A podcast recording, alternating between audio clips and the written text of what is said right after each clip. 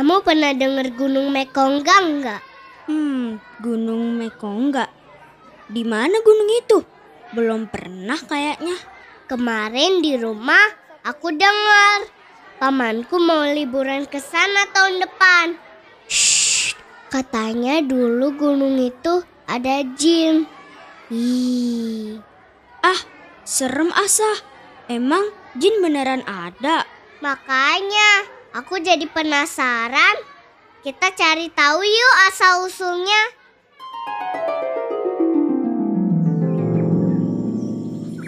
Dahulu kala terdapat negeri bernama Sorume yang sekarang bernama Kolaka. Negeri tersebut dilanda malapetaka yang sangat dahsyat karena kedatangan seekor burung Garuda raksasa bernama Kongga. Setiap hari Kongga memangsa binatang ternak penduduk negeri tersebut. Penduduk pun semakin resah akan hal itu. Burung itu datang lagi. Lama-lama hewan ternak kita bisa habis dimangsa burung itu. Betul sekali. Bisa-bisa nanti kita juga dimangsa olehnya. Bagaimana ini? Apa yang sebaiknya kita lakukan? Kita harus segera mencari bantuan. Bagaimana kalau kita pergi ke Tonomotuo? Tidak. Aku takut. Aku takut kita dimangsa di perjalanan. Tapi situasi ini tidak bisa didiamkan. Kita harus segera meminta bantuan. Tapi... Ayo segera kita pergi sebelum burung itu datang. Baik, ayo kita berangkat. Penduduk desa pun pergi ke tempat Tonomotuo mencari pertolongan.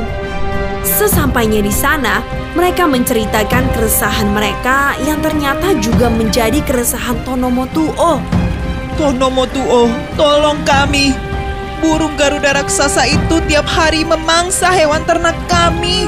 Benar Tonomotuo, jika begini terus, hewan ternak kami akan habis. Dan dia akan memangsa kita satu persatu. Aku juga merasakan keresahan kalian. Hal ini tidak bisa dibiarkan berlarut-larut.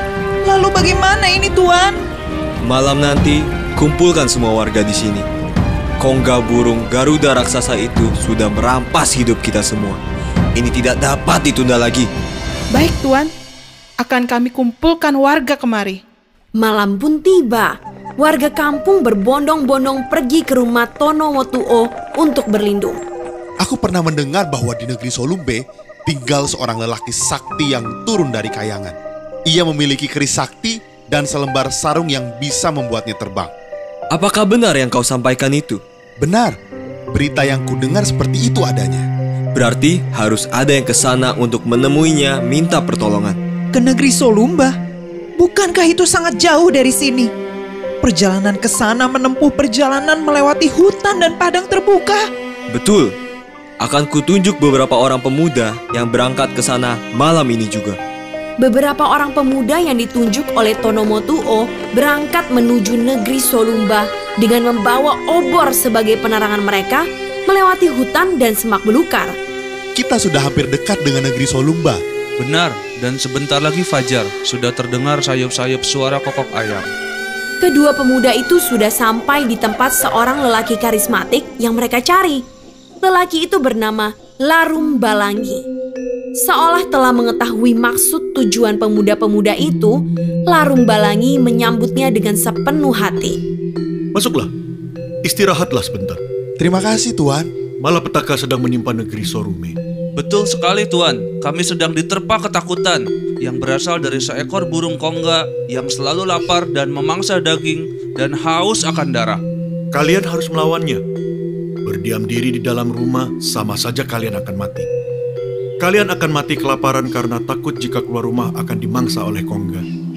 Mendengar ucapan Larumbalangi, pemuda-pemuda itu tertunduk. Kemudian Larumbalangi meminta mereka pulang untuk menghimpun kekuatan. Setelah lelah kalian reda, kembalilah ke Sorume. Setelah sampai di sana, kumpulkan sebanyak-banyaknya batang bambu. Lalu runcingkan bambu-bambu itu. Untuk apakah bambu-bambu itu, Tuan?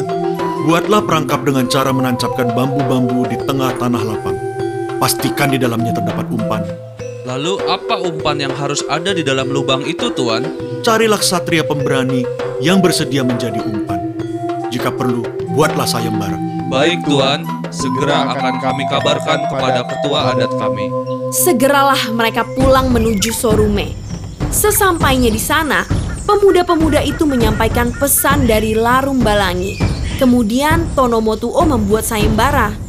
Barang siapa yang berani dan bisa mengalahkan Kongga, akan kuberi hadiah yang setimpal. Jika ia budak dari rakyat jelata, akan diangkat derajatnya menjadi bangsawan. Sayembara itu menarik banyak perhatian para kesatria, tapi belum satu pun dapat memikat Tonomotuo. Dari kejauhan, terlihat salah satu pemuda yang menemui Larumbalangi maju ke depan menuju tempat Tonomotuo. Hei anak muda, siapa kau sebenarnya? Sejak pertama kau sudah ada di antara kami, tapi aku tidak tahu namamu, bahkan asalmu. Aku seorang budak dari negeri Loya. Namaku Tahasea, Tuan. Tonomotuo langsung menyuruh warga untuk mempersiapkan perangkap. Setelah bambu bambu selesai disusun, Tahasea turun ke dalam lubang perangkap itu dengan membawa sebatang bambu runcing di tangannya. Tak perlu menunggu lama, suara kepak sayap Kongga terdengar. Tahasea pun bersiap.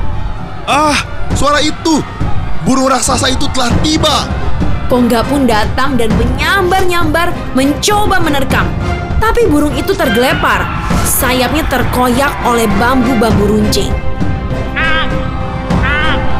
Sekuat tenaga, Kongga berusaha mengoyak bilah bambu dan mematuk-matuk di sembarang arah. Ketika paruhnya hendak mencabik badan Tahasea, ia segera menghunuskan bambu runcing yang dibawanya. Matilah kau, Kongga!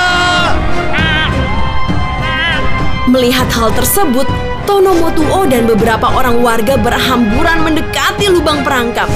Tahasea, Tahasea, Tahasea, peganglah tanganku. Akan kutarik kau keluar dari lubang perangkap ini. Tonomotuo dan Tahasea berjalan pergi menjauh dari lubang perangkap. Ayo cepat, kita menjauh dari sini, Tahasea. Ter ter terima kasih, Tonomotuo. Dari kejauhan, ada penduduk melihat Kongga mencoba membebaskan diri. Hei, coba lihat, Kongga berusaha melepaskan diri dari perangkap. Tidak.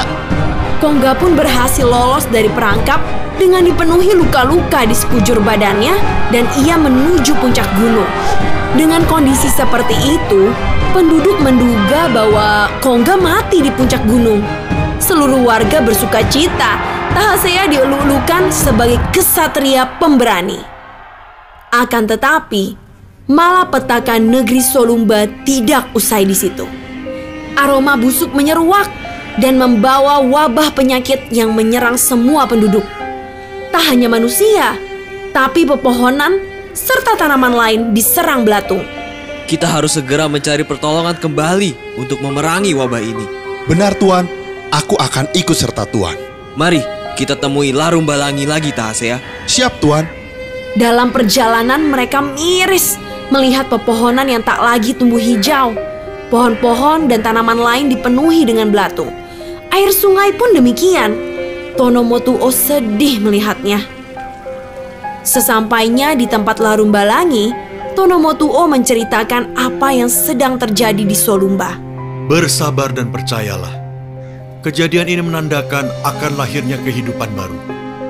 Aku akan membantu kalian untuk menyingkirkan bangkai burung Kongga yang menjadi sumber belatung dan bau busuk. Terima kasih, Larumbalangi. Terima kasih, Tuan. Setelah lelah kalian hilang, kembalilah kalian ke Solumbe. Tenangkan semua warga di sana. Tahasea dan Tonomotuo berjalan menjauh dari tempat Larumbalangi. Tapi dari kejauhan, terlihat Larumbalangi sedang duduk bersila dengan kedua tangannya bersedekap ke dada. Hari sudah semakin larut. Aroma busuk semakin menusuk, terbawa oleh semilir angin yang bertiup. Setelah melakukan perjalanan yang cukup mencekam, akhirnya mereka sampai di rumah Tonomotuo. Tuan, apakah kau juga merasa bahwa aroma busuk ini semakin menyengat? Benar, Tahasea. Bau busuk ini semakin menyengat. Tiba-tiba terdengar halilintar menyambar-nyambar di luar. Akan kututup jendelanya. Banyak petir menyambar-nyambar dan juga angin begitu kencang. Pada saat Tahasea menutup jendela, terlihat dalam kilat seperti bayangan Larumbalangi.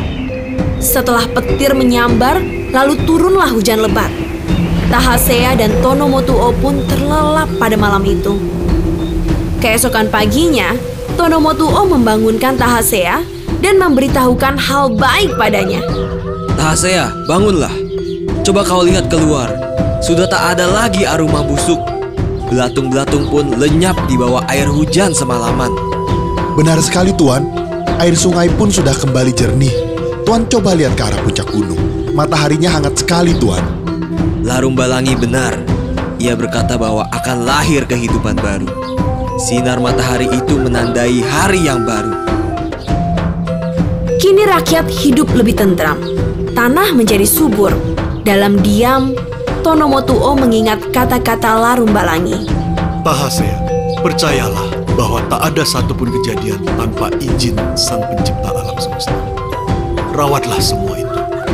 Sebuah babak kehidupan baru dimulai. Tahasea pun diangkat derajatnya menjadi seorang bangsawan di negeri Sorume yang kini dikenal dengan nama Kolaka.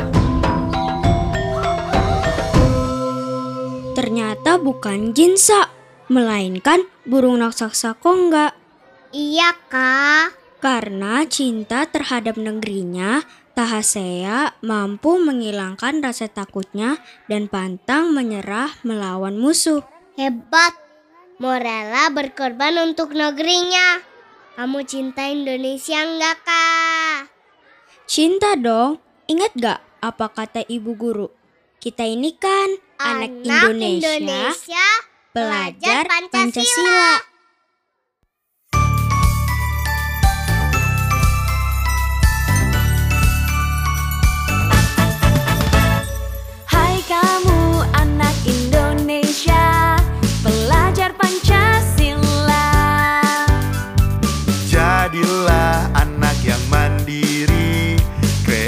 Bernalar kritis, teladan untuk keluarga dan temanmu di rumah dan sekolah. Karena kamu generasi cerdas berkarakter untuk Indonesia maju. Aku harus bergotong-royong untuk Indonesia.